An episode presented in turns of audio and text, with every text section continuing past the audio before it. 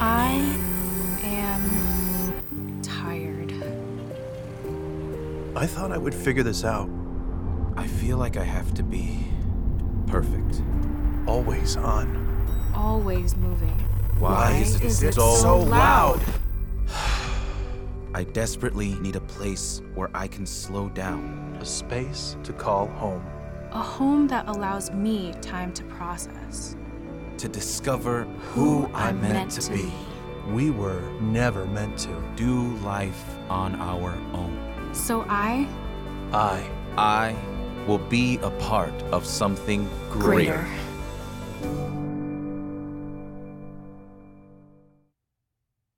Quick show of hands. Who would say they have worried about something in the last, say, 48 hours? Second question What is it that you have worried about? What is it that you've worried about in the last 48 hours? Uh, hold on to that. I, I came across a recent Ipsos poll that measured what Americans are most worried about. Here's what they discovered 15% of us said COVID is still among the top things we worry about. 16% say it's climate change. Nearly one fourth of us say crime is something we're losing sleep over. 29% say it's political polarization. But the top worry, by percentage, the one thing that blows away all other worries, inflation. 52% of us are worried about inflation. But that isn't really surprising, is it? How many of you ever worry about money? It seems no matter what our stage of life, regardless of what is happening in our world, we tend to worry most about money. I'm guilty of worrying about money. I mean, about this time every year, I worry about how much my landlord will increase our rent. And that usually leads to another worry about how much I've spent on rent over the past 12 years. Painful. but why do we worry so much about money? I think it's because making and keeping money can quietly become the primary focus of our life. And if we don't recognize that temptation, I'd say there's a good chance we are already falling for it. And, and hear this, please. Following Jesus in the ways of his kingdom is going to lead us down a very countercultural path when it comes to money and possessions. As theologian Scot McKnight says, if the kingdom vision of Jesus doesn't reshape our approach to possessions, then we are not living out the kingdom vision. Our whole intention with this U Plus series is to help us step into this life to the full that Jesus offers us. And this involves leaving behind a life ordered by the kingdoms of this world in order to enter into life in the kingdom of God. And we do that by becoming disciples of Jesus, people who hear from God and do what he says. That is the U plus life. And so, during this U Plus series, we've been hearing from God by digging into Jesus' most famous teaching known as the Sermon on the Mount. In this teaching, Jesus explains how life in his kingdom is meant to be lived. And today we come to the part where he addresses money and possessions. And he does so by addressing a problem and then a challenge before he offers a solution. So let's start with the problem. Jesus addresses the problem of money and possessions with three metaphors. And here's the first Jesus says, Do not store up for yourselves treasures on earth where moths and vermin destroy and where thieves break in and steal. But store up for yourselves treasures in heaven where moths and vermin do not destroy, where thieves do not break in and steal. For where your treasure is, there your heart will be also. Now, in this first metaphor, Jesus talks about treasures. And the word for treasures in the original language of the New Testament isn't just referring to possessions. The, the word suggests the accumulation of things as a way to experience joy. Yeah, he's talking about being driven by a, a desire to acquire because somehow you think that thing you desire is going to bring you joy. Ever feel that desire to acquire? True confession, I, I kind of like shoes. Now, you probably can't tell by the shoes I wear because they're not really anything special. I just like clean, new shoes. And so recently I came across a, a brand of shoes from Brazil. They're, they're eco friendly, super comfortable, and they come in all sorts of cool colors. So a few months back, I bought a pair. They were like 80 bucks, not super expensive, but not cheap. And as soon as I bought a pair, what do you know? They sent me a discount code for $30 off another pair. Did I need another pair of shoes? No. So what did I do? I bought another pair of shoes. Why? Because I had that desire to acquire. Uh, see, Jesus says there are two kinds of treasure earthly treasure, like my shoes, and heavenly treasure. Earthly treasure is all the stuff we acquire new shoes, a bigger house, another book, a nicer car. Nothing wrong with those things, but they are temporary. And the satisfaction we get from them, it's fleeting. It doesn't last. Those shoes will scuff up, they will wear out. And so Jesus challenges us to value what is heavenly or eternal over what is temporary. Doesn't mean we don't enjoy some of this temporary stuff. He's just saying, don't treasure it, don't chase after it. And whatever you do, don't expect it to bring you joy. And when he calls us to pursue treasures in heaven, he's not saying, you know, just forget about this life and only focus on the afterlife. No, when Jesus speaks of heaven, remember, he's talking about the non physical, invisible, but very present realm where God dwells today, right now. Remember, with Jesus coming to earth, the kingdom of heaven has come near. It's available to us now. Uh, author Skye Jethani writes Jesus is talking about a treasure that is accessible to us right now. And this treasure is the presence of God in our lives. Jesus' point is that having the treasure of God is far more valuable in this life than any treasure the world may offer. When Jesus says to store up treasures in heaven, he is telling us to invest in what really matters. Storing up treasures in heaven is about investing in things that bring more of God's kingdom to earth right now. It's about investing in stuff that will actually last you know, it made me think of, about how we here at Community are investing in our students. I mean, this weekend, hundreds of middle school and high school students had an amazing 24 hours together at the Stuco All Nighter. And leaders, you invested your time with these students. and this weekend, lots of time. Those hours between, say, 2 and 5 a.m., I mean, one hour then is the equivalent of like 10 normal hours. Parents, you invested registration dollars for your students to go. Many of you provided scholarships for students who needed assistance so they could go. And, and all of us who give here at Community are investing in a ministry that is giving hundreds of students the chance to find their way back to God and experience life in God's kingdom now and forever. See, that right there, that is what it looks like to store up treasures in heaven. So, in his first metaphor, Jesus challenges us to resist storing up treasures on earth and instead store up treasures in heaven. The second metaphor Jesus uses to address the problem of wealth is our eyesight. Jesus says this uh, The eye is the lamp of the body. And if your eyes are healthy, your whole body will be full of light. But if your eyes are unhealthy, your whole body will be full of darkness. If then the light within you is darkness, how great is that darkness?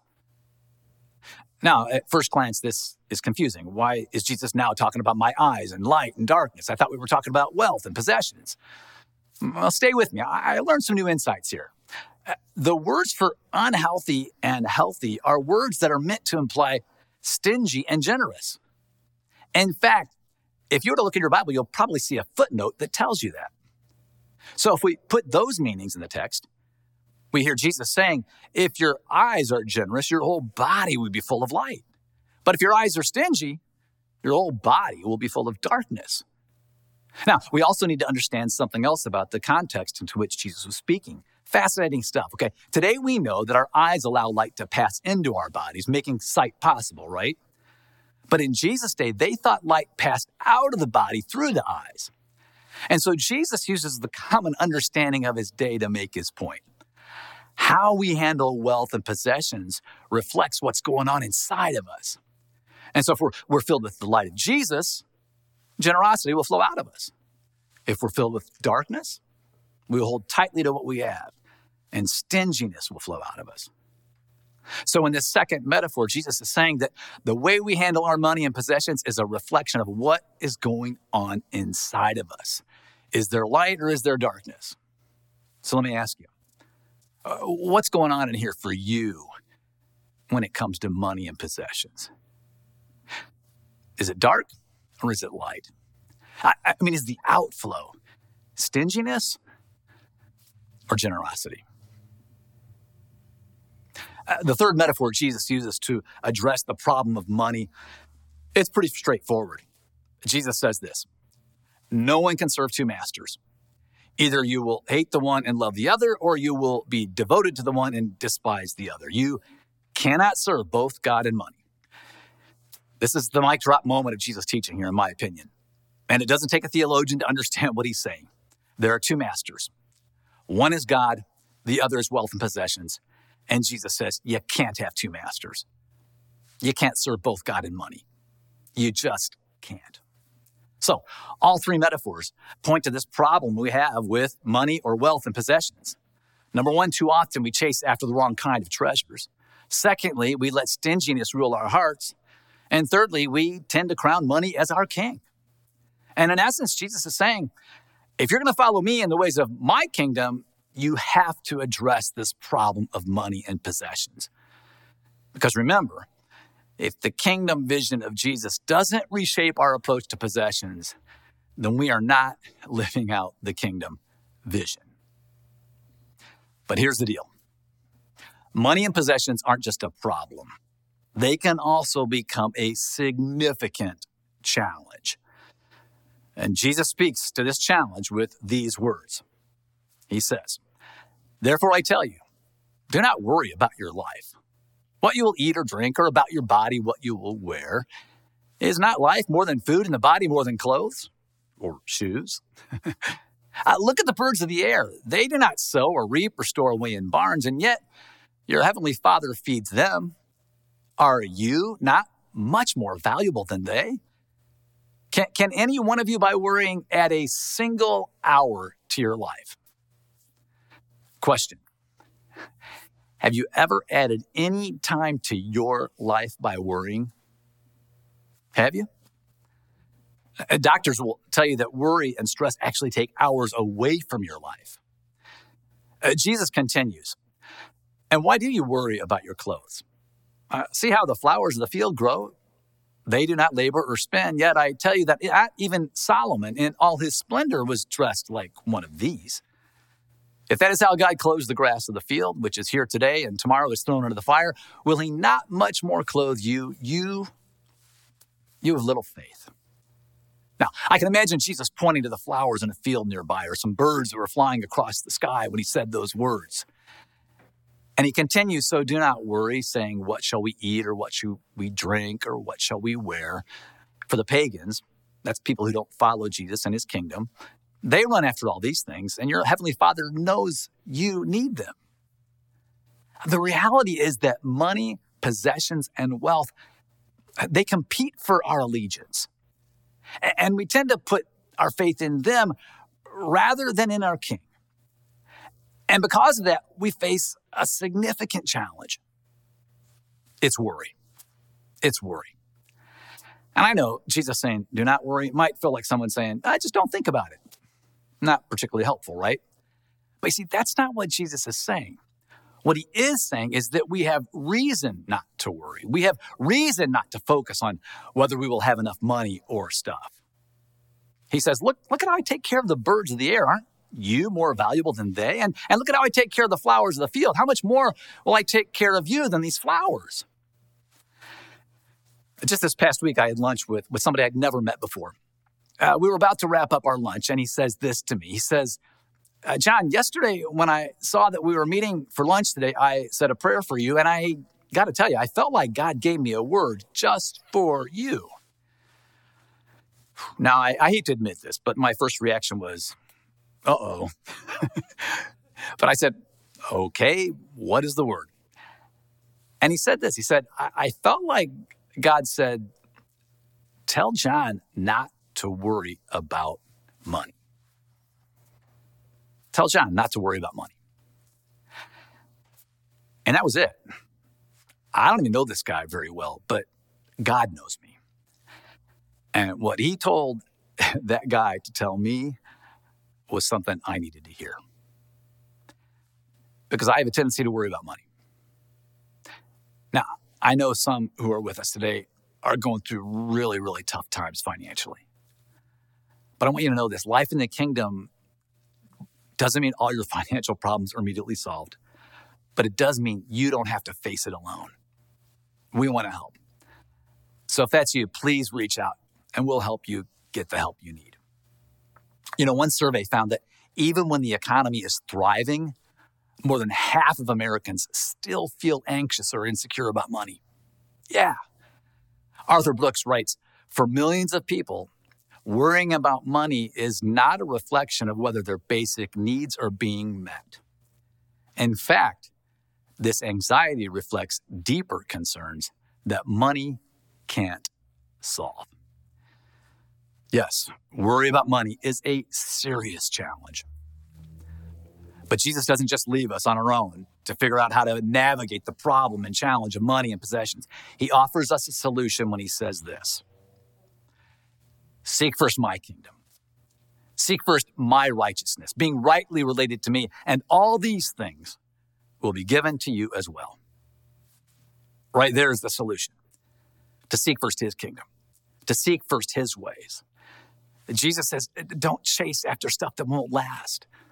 Don't be preoccupied with worry over money and possessions. Instead, day in and day out, and how you buy and sell and how you give and take, let me be at the center of it all. The problem, the challenge so many of us have when it comes to money and possessions is that we take our focus off of Jesus and his kingdom. In fact, I will guarantee that if you center your life and identity on money and possessions, you will be eaten up by worry. If you center your life on money and possessions, I guarantee you will be eaten up by worry. Jesus knows this, and he offers a better way to seek first his kingdom. And then he will take care of those things you tend to worry about. And that's why I think generosity is such an important part of our journey as disciples of Jesus. You see, giving back to God is a it's a tangible way that we can seek first his kingdom.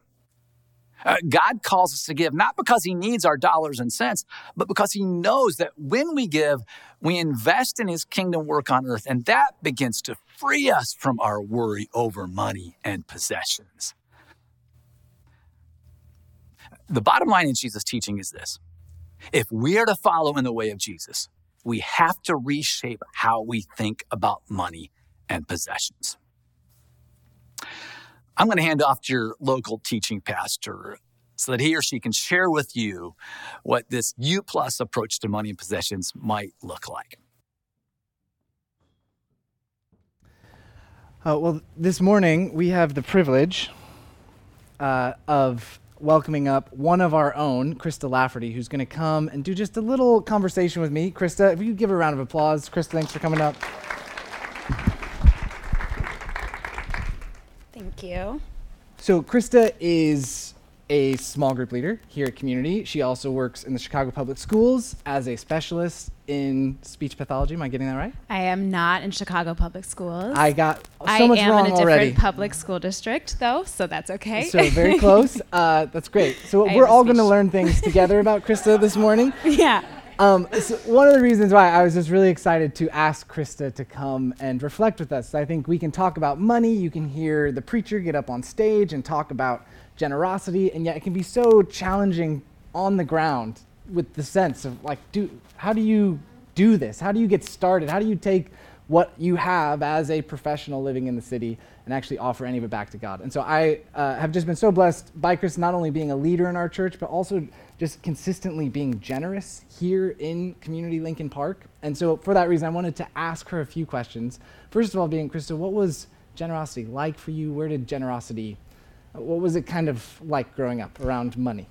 Yeah. So, um, my parents definitely modeled for me and my siblings what it looked like to live a generous life, um, both with their time, their talents, and their finances. Um, greed was something we regularly talked about growing up, and the dangers of falling into it, and stay away. And um, it was also kind of our expectation, like, you will be generous in this family, you will. And so um, while it was maybe not always the most fun, um, it definitely helped me develop good habits um, as well as like a healthy relationship with finances and Yeah. with possessions. Um, I would also share You mentioned my mom, mom. mom Yes. is my dad's mom. She has since uh, passed away, but um, she's definitely my inspiration when it comes to many things in life, but especially generosity. She um, was very adamant that every single month she and my pop up would give away a bare minimum of 20% of Yeah. everything that they had, um, and often going above and beyond 20%. Um, she would handwrite checks at the kitchen table every month to support the local church as well as different organizations Yeah. um, and just pray over all of the people that she was hoping that their money could impact. Um, and they lived in the same three bedroom, two bath house Yeah. as long as I knew them, right? And Yeah. so um, it's not that they had a ton of money, it's just that they knew they had what they needed and the rest they could go above and beyond and being generous Man, with. it's incredible.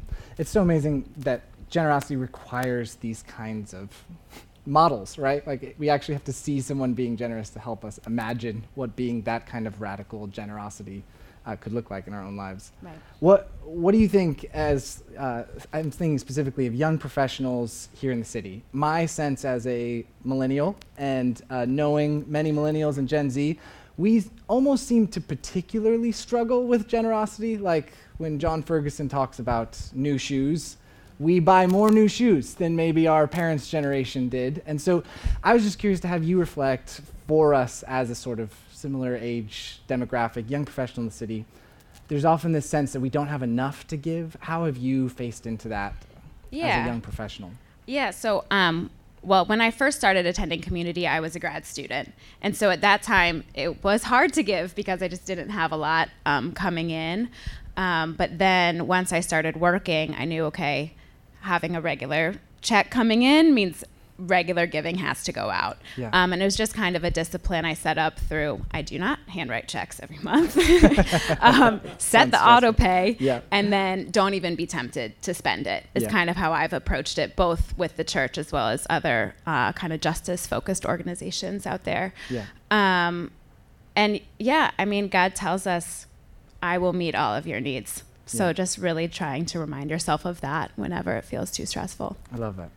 I, I was just going to ask any final encouragement for someone here this morning, uh, whether they are steady and they're being sort of prompted to give for the first time, or maybe just overwhelmed financially, student, uh, stressful situation. What would be your encouragement to them around God showing up in your own life with generosity? Yeah, um, I would say that um, lean into that promise that God will meet all of your needs. I think that when we open ourselves up for Him to do that by giving, even when it feels challenging or feels a little bit scary, you're giving yourself the opportunity to receive His love and His provision in a really tangible way and in- a story you could share with others. Um, and I think that having the opportunity to receive His love and care in that way could maybe benefit you more than the dollars would have. Uh, can we give Krista a round of applause just for being willing to share?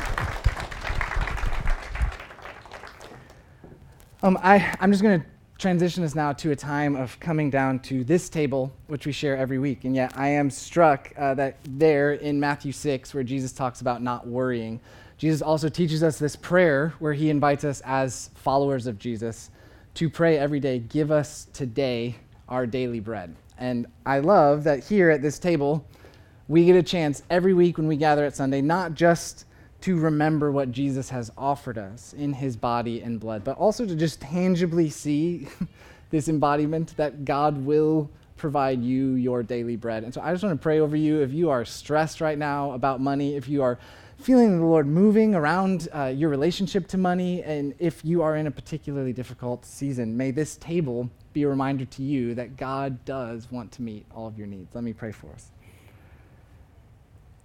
Lord, we ask you to come here now, even as we are about to approach your table. We pray and we need, Lord, you to follow through on your promise, your promise to meet all our needs. I p- want to pray especially, Lord, right now for the students that I know we have here in our community, students uh, who have very little, if no money coming in, uh, who are doing their best, Lord, to lean into their future.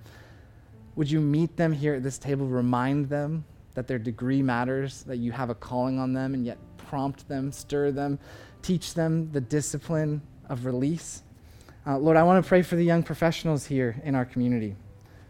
Those who have just started jobs, those who are just settling into careers, those who probably are getting more money now than they maybe thought they would as a young teenager. And yet, Lord, are being invited in to this radical act of releasing their money back to you in faith that you will meet all their needs. Lord, may even this Sunday be a turning point in their story, be an opening up of their hands and hearts, be a pouring in of peace that they don't have to live their life in pursuit of money. And finally, Lord, I know there are some in our community who have been incredibly generous, those who have been giving out of what you've given them. And Lord, I pray that here at this table, there would be a reminder and an encouragement, a nourishing that through all of this, you have actually been providing them their daily bread and you want to continue to meet all of their needs, starting here at this table. We pray all of this in Jesus' name. Amen.